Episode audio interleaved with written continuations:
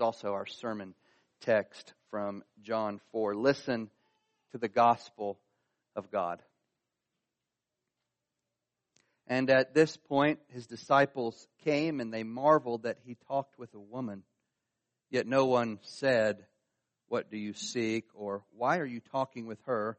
The woman then left her water pot, went her way into the city, and said to the men, Come, see a man who told me all things that I ever did. Could this be the Christ? Then they went out of the city and came to him. In the meantime, his disciples urged him, saying, Rabbi, eat. But he said to them, I have food to eat of which you do not know. Therefore the disciples said to one another, Has anyone brought him anything to eat? Jesus said to them, My food is to do the will of him who sent me and to finish his work. Do you not say, There are still four months and then comes the harvest? Behold, I say to you, lift up your eyes and look at the fields, for they are already white for harvest. And he who reaps receives wages and gathers fruit for eternal life, that both he who sows and he who reaps may rejoice together. For in this the saying is true one sows and another reaps.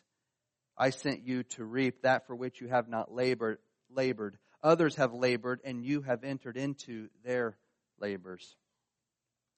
And many of the Samaritans of the city believed in him because of the word of the woman who testified, He told me all that I ever did.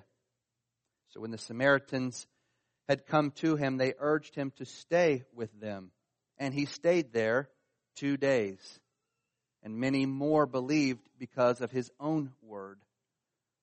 Then they said to the woman, Now we believe not because of what you said, for we ourselves have heard him, and we know that this is indeed the Christ, the Savior of the world.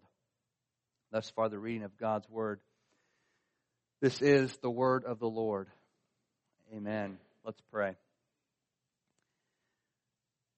Father, Help us to consider your word, to embrace the truths in it, to stand on it firm in the faith that you have given us, and to go forth doing it. In Jesus' name, amen. Please be seated.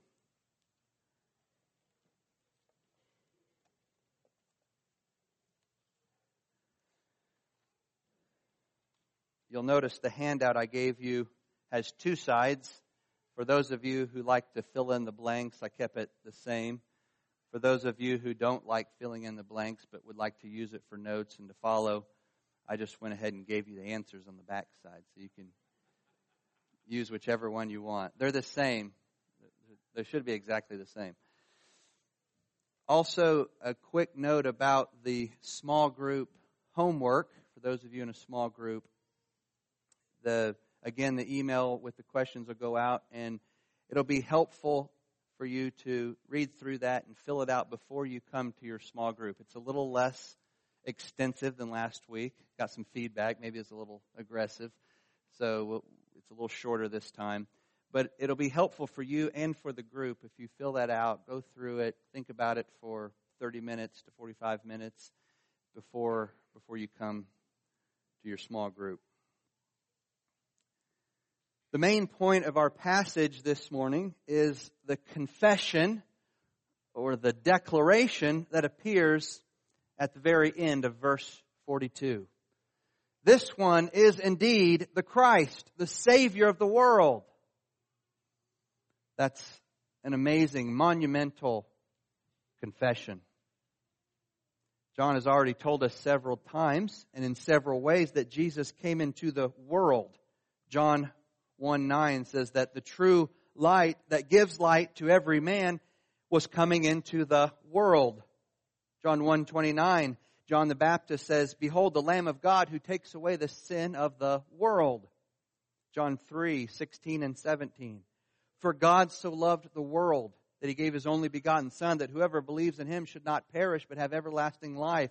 For God did not send his Son into the world to judge the world, but that the world might be saved through him.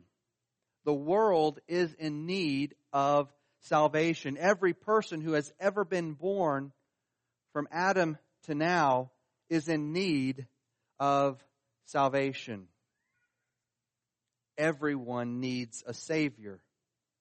Everyone needs to be saved from sin's guilt and sin's grip.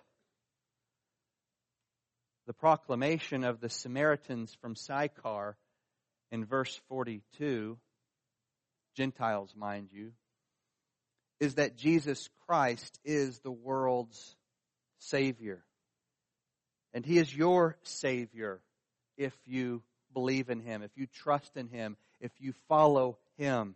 Jesus is the one, and He is the only one who can save you from your iniquities, who can save you from sin's penalty and sin's power, from sin's guilt and sin's grip over you. John 4, 27 to 42 is about two things at least. It's about the salvation that Christ accomplishes, and it's about the food that Christ consumes.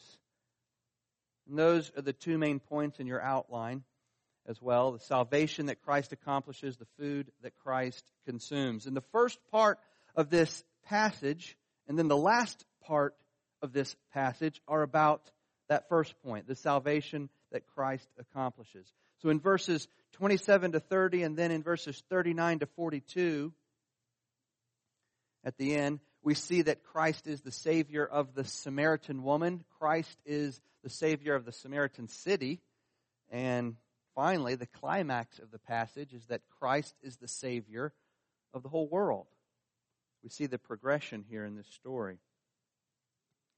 Now, before we get into the passage, we need to back up and remember where we are in the story because John 4 is just one long story. We've taken a handful of weeks to get through it.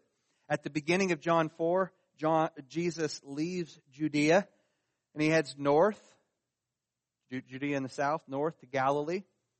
But on the way, he has to stop at a well in Sychar of Samaria to get a drink, but more importantly, to meet a Samaritan woman. And what's interesting, we never see Jesus getting his drink. We only see him accomplishing his main purpose in going there, which was to engage this woman and to save her soul.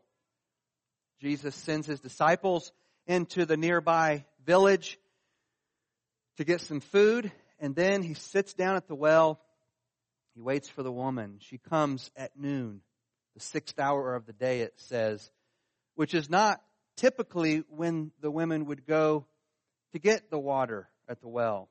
They usually did it at the beginning of the day or at the end of the day when it was cooler. They never did it during the middle of the day because it's, it's too hot.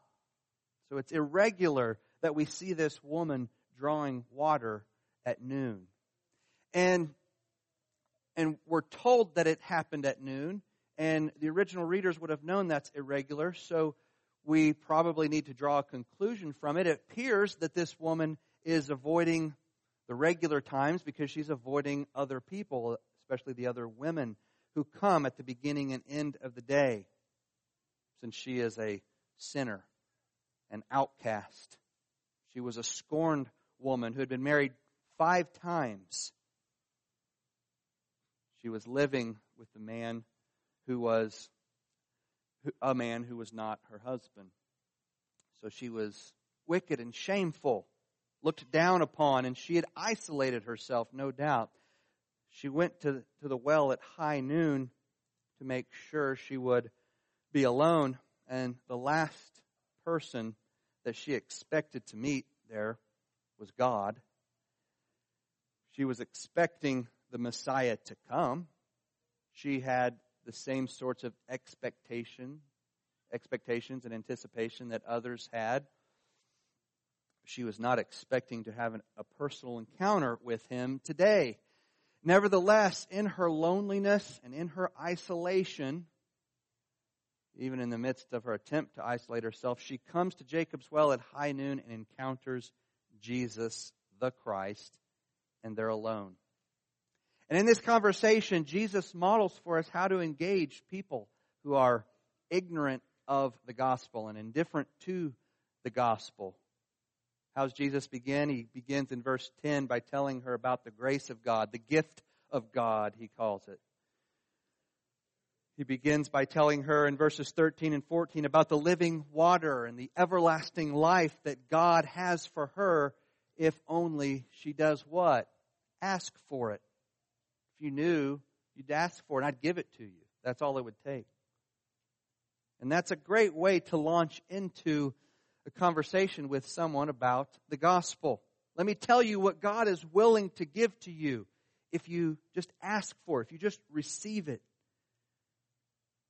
He's willing to give you water that will become in you a, a fountain springing up into everlasting life. You don't have to work for it. You don't have to earn it. You just humble yourself before the living God, the one who created you, and ask for it. And He'll be your Savior. But the woman's not ready to ask for it because she doesn't see her need for it when he tells her this. She's not ready to acknowledge her sin and her need for a Savior. So in verses 16 to 18, Jesus confronts her with her sin by exposing her sordid past. She's shocked by this.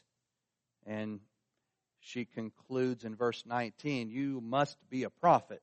You, you know everything about me. But she's still not ready to confess Jesus as the Christ, it seems.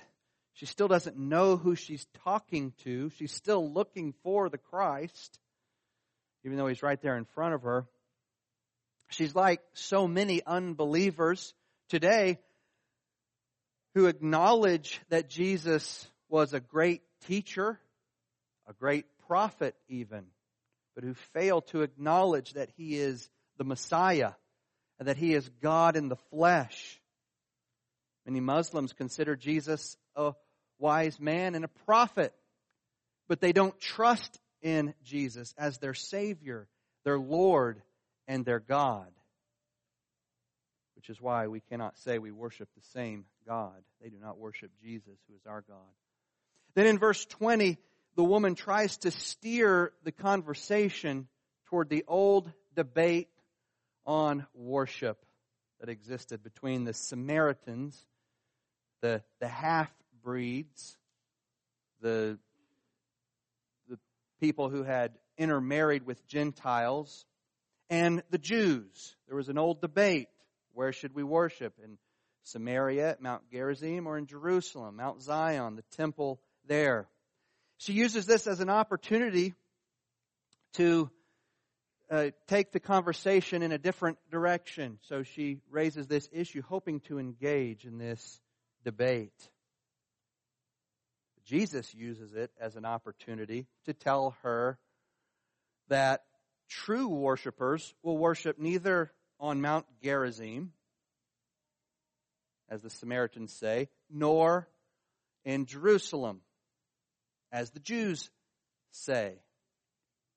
True worshipers will worship in spirit and truth, which means in the Holy Spirit and in Jesus Christ, who is the truth incarnate, the truth made flesh, the truth become human. Verse 25, the woman still doesn't know who she's talking to. She says, I know the Messiah is coming, who's called the Christ. And when he comes, he'll tell us all things. And then Jesus said to her at the end of that passage, I am he who speaks to you. Or more literally, I am who speaks to you. Jesus identifies himself not only as the Messiah to come, but as the great I am. We get the impression from the narrative that when Jesus said, I am, I am who speaks to you, she converted. In John 18, when Jesus uttered the phrase, I am, to the soldiers, you remember? These words had great power over everyone in his presence. In, in John 18, Judas is bringing the troops to Jesus to betray him. And Jesus says, who, who, are you seeking? Who are you looking for? And they say, Jesus of Nazareth. And in response, he says, I am he. And that's literally, I am. And then John 18, 6 says, Now when Jesus said, I am, they drew back and fell to the ground because the words I am have power. They sent these people back in John 18. It may be that the words I am had a similar, similarly powerful effect on the woman in John 4. Because after Jesus said, says this to her, she leaves her water pot at the well in a hurry, goes to the village to tell everyone about Jesus, whom, who she now believes is the Christ. So she converted in response to those words. Verse 27, now we're getting to our passage this morning. Verse 27 says that when the disciples returned, they marveled that Jesus was talking with this woman. Why was their rabbi, a Jewish man and a rabbi, talking with this Samaritan woman? Not just a Samaritan, but a woman. This was out of bounds. But 20, verse 27 says that none of the disciples actually said what was on their minds. They didn't ask Jesus, What are you seeking to accomplish here? That's what that first question means. What are you trying to do? Or, Why are you talking with her? With her, a woman. Instead, they kept silent. It's not that they didn't have the questions, it's just they held their tongues. And why did they do this? And why does John tell us that, that he was there? John was there. He knew it was on his mind. They might have even talked about it amongst themselves. And he knew it was on more than just his mind. Why does he tell us this? It appears that they're learning to trust Jesus.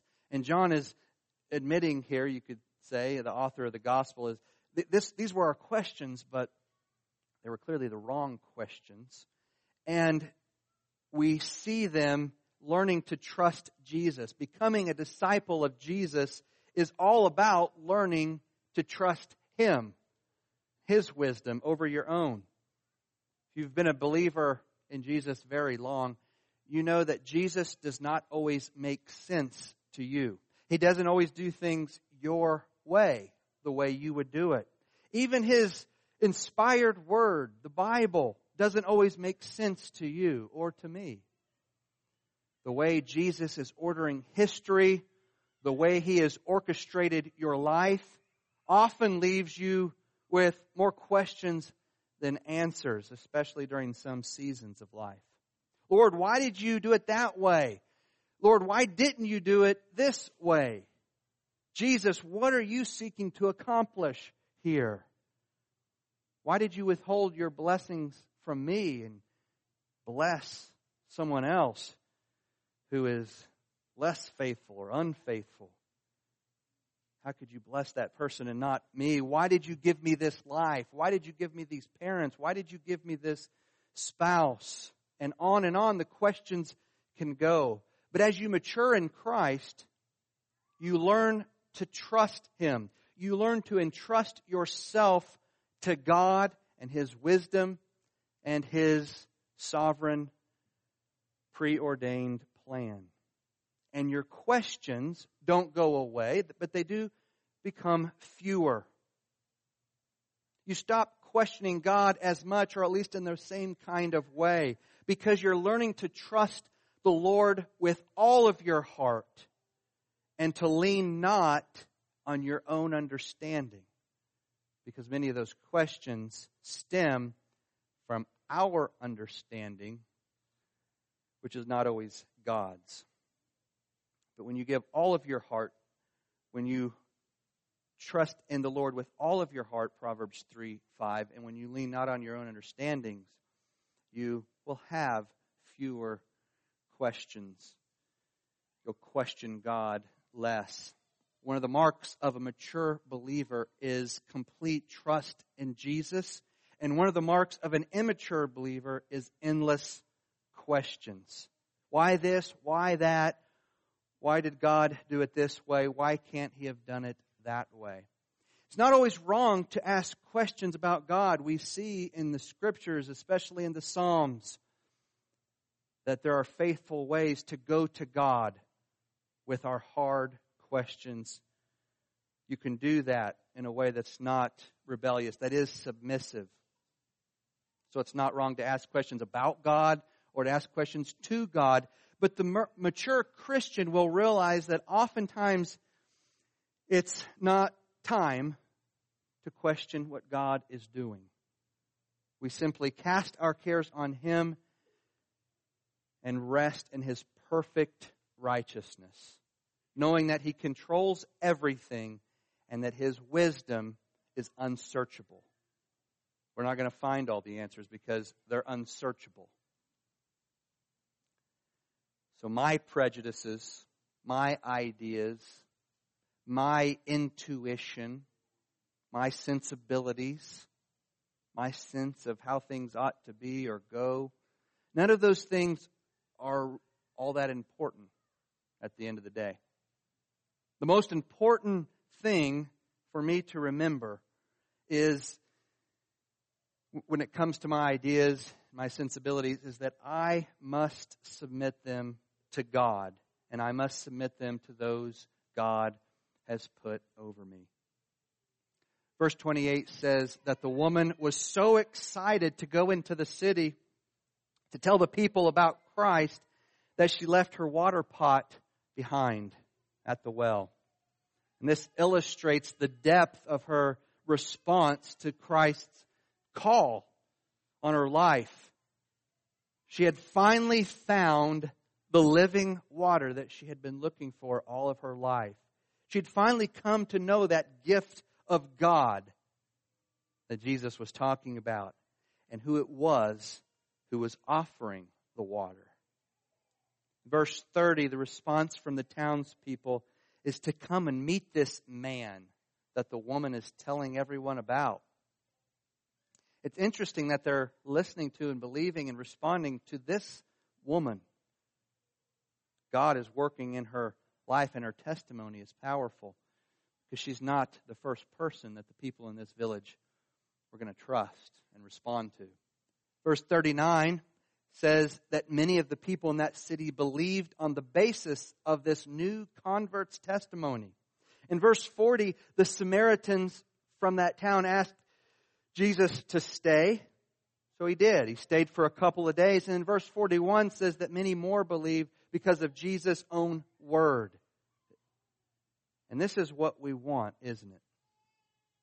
We want people hearing and believing God's word, the words of Christ. God may and often does use our testimony, your testimony, my testimony, to bring someone to faith in Christ. But it's always important that at some point they move from your testimony to the word of the Lord Himself. And that word is contained in the pages of Scripture. Parents, you don't want your children to rely on your words and your instruction alone. Your goal is not for them to relate to God through you, through your story, through your words to them about God. God will use that. He uses those things to build up your children's faith, one another's faith. But the goal is for your children to know Jesus himself or herself. The goal for each child, for each disciple of Christ, for each one of us here, is a personal relationship, a personal encounter with Jesus that is based on His Word and on the indwelling of the Holy Spirit in our hearts. The goal is for each one of us to hear personally with our spiritual ears the voice of the Good shepherd. Jesus says in John 10 27, My sheep hear my voice, and I know them, and they follow me. The people in the city of Sychar of Samaria heard the good shepherd's voice, and the good shepherd became their savior. Verse 42 Then they said to the woman, Now we believe not because of what you said, for we ourselves have heard him, and we know that this is indeed the Christ, the Savior of the world. When these people heard Jesus speak, when they heard the word of the Lord, the very words of God, it caused them to know Him and to confess Him as their Christ and their Savior. That's what the Word of God does to His sheep. It converts them, it revives them, it produces faith in them. Is the Word of God producing faith in you? Does hearing Christ's Word cause you to know Jesus better and to confess Him as Christ and Savior? Do you hear the voice of the Good Shepherd when Scripture is read and preached? Is this time right now life giving to you, or is it boring? and You can't wait till it's over. Would you rather be doing something else right now, or can you hear the Savior speaking to you through His Word? And it brings you delight. The declaration at the end of verse 42 is monumental. It's significant because it's made by non Jews, or at least only half breed Jews at best. Jesus didn't come just to save Israel. He came as the Christ and the Savior of the whole world. And this declaration, this confession, this proclamation that they make, these Samaritans at the end of verse 42, it has two emphases. The first emphasis is that Jesus is the Savior of people from every tongue, every tribe, every nation, every people group. He's the Savior of the world in that He will save people from every part of the world. He's everyone's Savior. That's what John, 1 John 2 2 means when it says He is the atoning sacrifice for our sins, or He is the propitiation for our sins. And not for ours only, but also for the sins of the whole world. But the declaration that Jesus is the Savior of the world also has a second emphasis. It means that there is only one Savior of the whole world. Christ is the world's only Savior. Many people from all parts of the world will be saved, are being saved, but they will be saved by only one Savior, not multiple Saviors. Jesus is the only Savior the world has. Jesus is the whole world's Savior, and He's the world's only Savior. Those are the two emphases, the two meanings there. John 14, 6 draws out this second emphasis or meaning. I am the way, the truth, and the life. No man comes to the Father except by me. Or here, Acts 4, verse 12. There is no salvation in any other name, for there is no name under heaven given among men by which we must be saved. Or 1 Corinthians 16, 22, if anyone does not love the Lord Jesus Christ, let him be damned. For the rest of the sermon, I want to move the focus to verses 31 to 38, which is the second point on your outline. And we're going to home in on verses 31 to 34. In the meantime, his disciples urged him, saying, Rabbi, eat. But he said to them, I have food to eat of which you do not know. Therefore the disciples said to one another, Has anyone brought him anything to eat? Verse 34 Jesus said to them, My food is to do the will of him who sent me and to finish his work.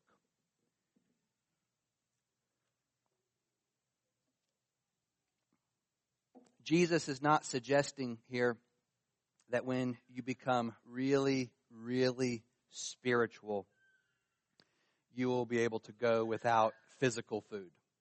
And he's not rebuking his disciples for suggesting that he eat. Jesus needed to eat and drink. He was fully human. You need to eat and drink physical sustenance. What Jesus is saying, though, is that we should have such a passion for God's will and God's work that maybe we tend to forget about our belly and lose sight of our physical welfare at times. The hunger and thirst of your soul for righteousness must be more of a driving force in your life than the hunger and thirst of your bodies for meat and drink. Which one of those is the driving force in your life? The physical hunger and thirst or the spiritual hunger and thirst? Which do you plan around more? Think about more? Do you hunger to do God's will in your life? Do you hunger to participate in the work of God? Christ lived to do God's will. It was his greatest joy, his greatest thrill. He lived out Psalm 40, verse 8. To do your will, O my God, is my desire. If, there's, if, you, if there's one desire that he had, and only one, it was to do God's will. That's the desire that drove him. That was Christ's prayer in Psalm 40, verse 8. To do your will, O my God, is my desire. Above everything else, Jesus lived to do God's will. Doing God's will was the key to his spiritual sustenance, and it must be the key to yours. This is not just for Jesus. You can believe all the right things about God. You can have tender feelings toward God. You can even read your Bible and pray to God every day. But if you do not surrender your will to the will of God, then you are depriving your soul of the richest and most satisfying food that God has on offer. And say that again. If you do not surrender your will to the will of God, then you are depriving your soul of the richest and most satisfying food that God has on offer. Until your will is right, nothing is right. Until your will is submissive to God and ready to do God's will, you will always be starving yourself. You'll always be cutting yourself off from the spiritual feast that God is willing to feed you. If it's more about your will than God's will, then you are malnourished. Sometimes people come and talk to me about a major life decision that they're facing. And they, and they rightly want to know what God's will is because they want to do God's will. They, they want to know whether God's will is for them to pursue this person in a courtship or to take a certain job or to move to a certain town. And what I found is that when people are already doing the things that God has revealed in His Word, when they're already obeying God's known will, which is revealed in Scripture, these people eventually get clarity on all the other things as well. When you're seeking first the kingdom of God and its righteousness, God adds the other things as well. And when these people are not seeking God's will, the will that He's already revealed to them, if their life's not already about the will of God that's very clear to them, then oftentimes confusion abounds and a lack of peace and clarity. One of life's first principles is to do God's revealed will. To obey what you already know to be what God wants you to do. God's revealed will is for you to be filled by His Holy Spirit. God has already revealed to you in His Word that He wants you to be holy and thankful and prayerful and peaceable and submissive to authority and poor in spirit. And we could go on and on. Unfortunately, many Christians seek God's direction in their lives without doing what He has already made clear to them. They ask God to bless them and guide them and show them His will in this major life decision that's unclear to them, but they are not conforming already to the will of God that He has revealed in His Word.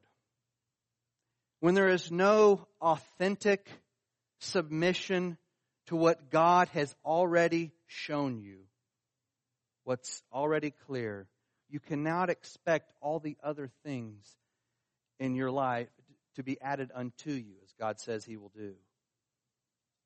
He only adds all of those things unto you when you are seeking His will and doing His will. Instead, you can expect to be hungry and dissatisfied when you're not already conforming to His revealed will because your soul is starving. It's not partaking of the divine food, the divine food that Jesus lived on. Jesus also says that he must finish God's work. Jesus is anticipating here his work on the cross. That's the culmination of this work. The same word is used when Jesus cried out from the cross, It is finished.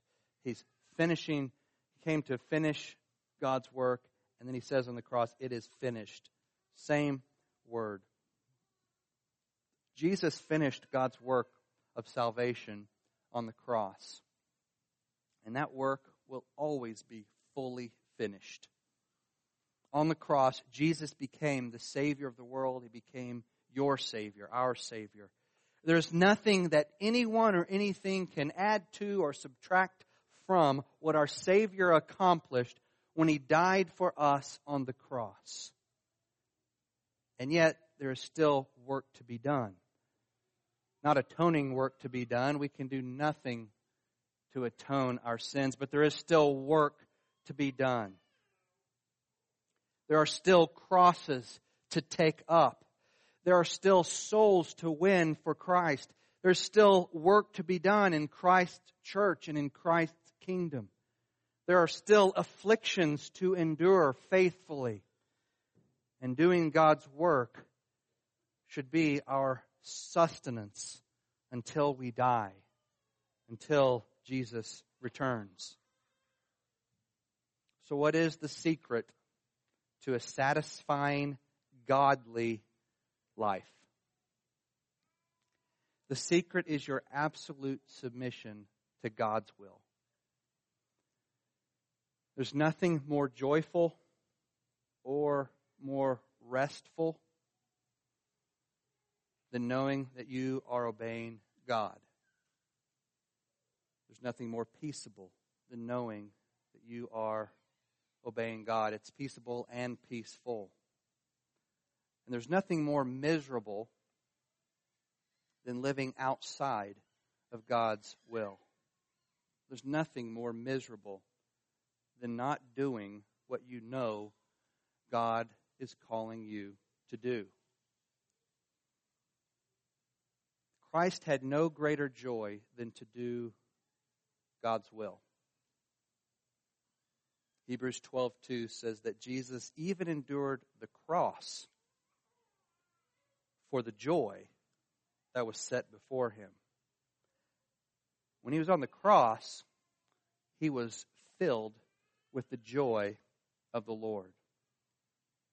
That's only possible when you have submitted your will to God's will, so that doing God's will brings you joy. The Father's will was for Christ to endure the cross. He made that clear in the Garden of Gethsemane. Therefore, Christ endured the cross with joy. Once the Father made his will known to Jesus in the garden, Jesus knew at that point, he knew of no greater joy than to take up his cross and obey his Father all the way to the point of death.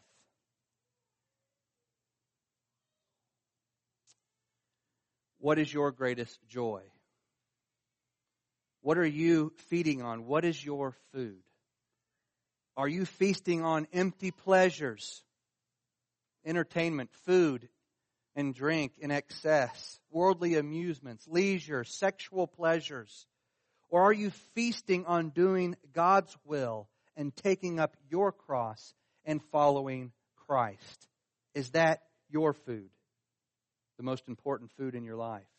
The food that you think about, that you look forward to? The only food that will last, the only food that will satisfy is doing God's will and work. That must be your top priority if you want to be a joyful and peaceful follower of Christ. Jesus Christ is your Savior, and Jesus Christ saved you to conform to His will and to do the work of His kingdom. Let's ask God to help us do that. Father, thank you for calling us to be your kingdom of priests, your kings and your priests, to do your will and to do your work in your kingdom. We confess that we need your help. We are asking for the living water that you've given us to overflow to spring up in us unto everlasting life so that we can walk in your spirit, be filled with your spirit, produce the fruit of your spirit, and do your will and participate in your work. In Jesus' name, amen.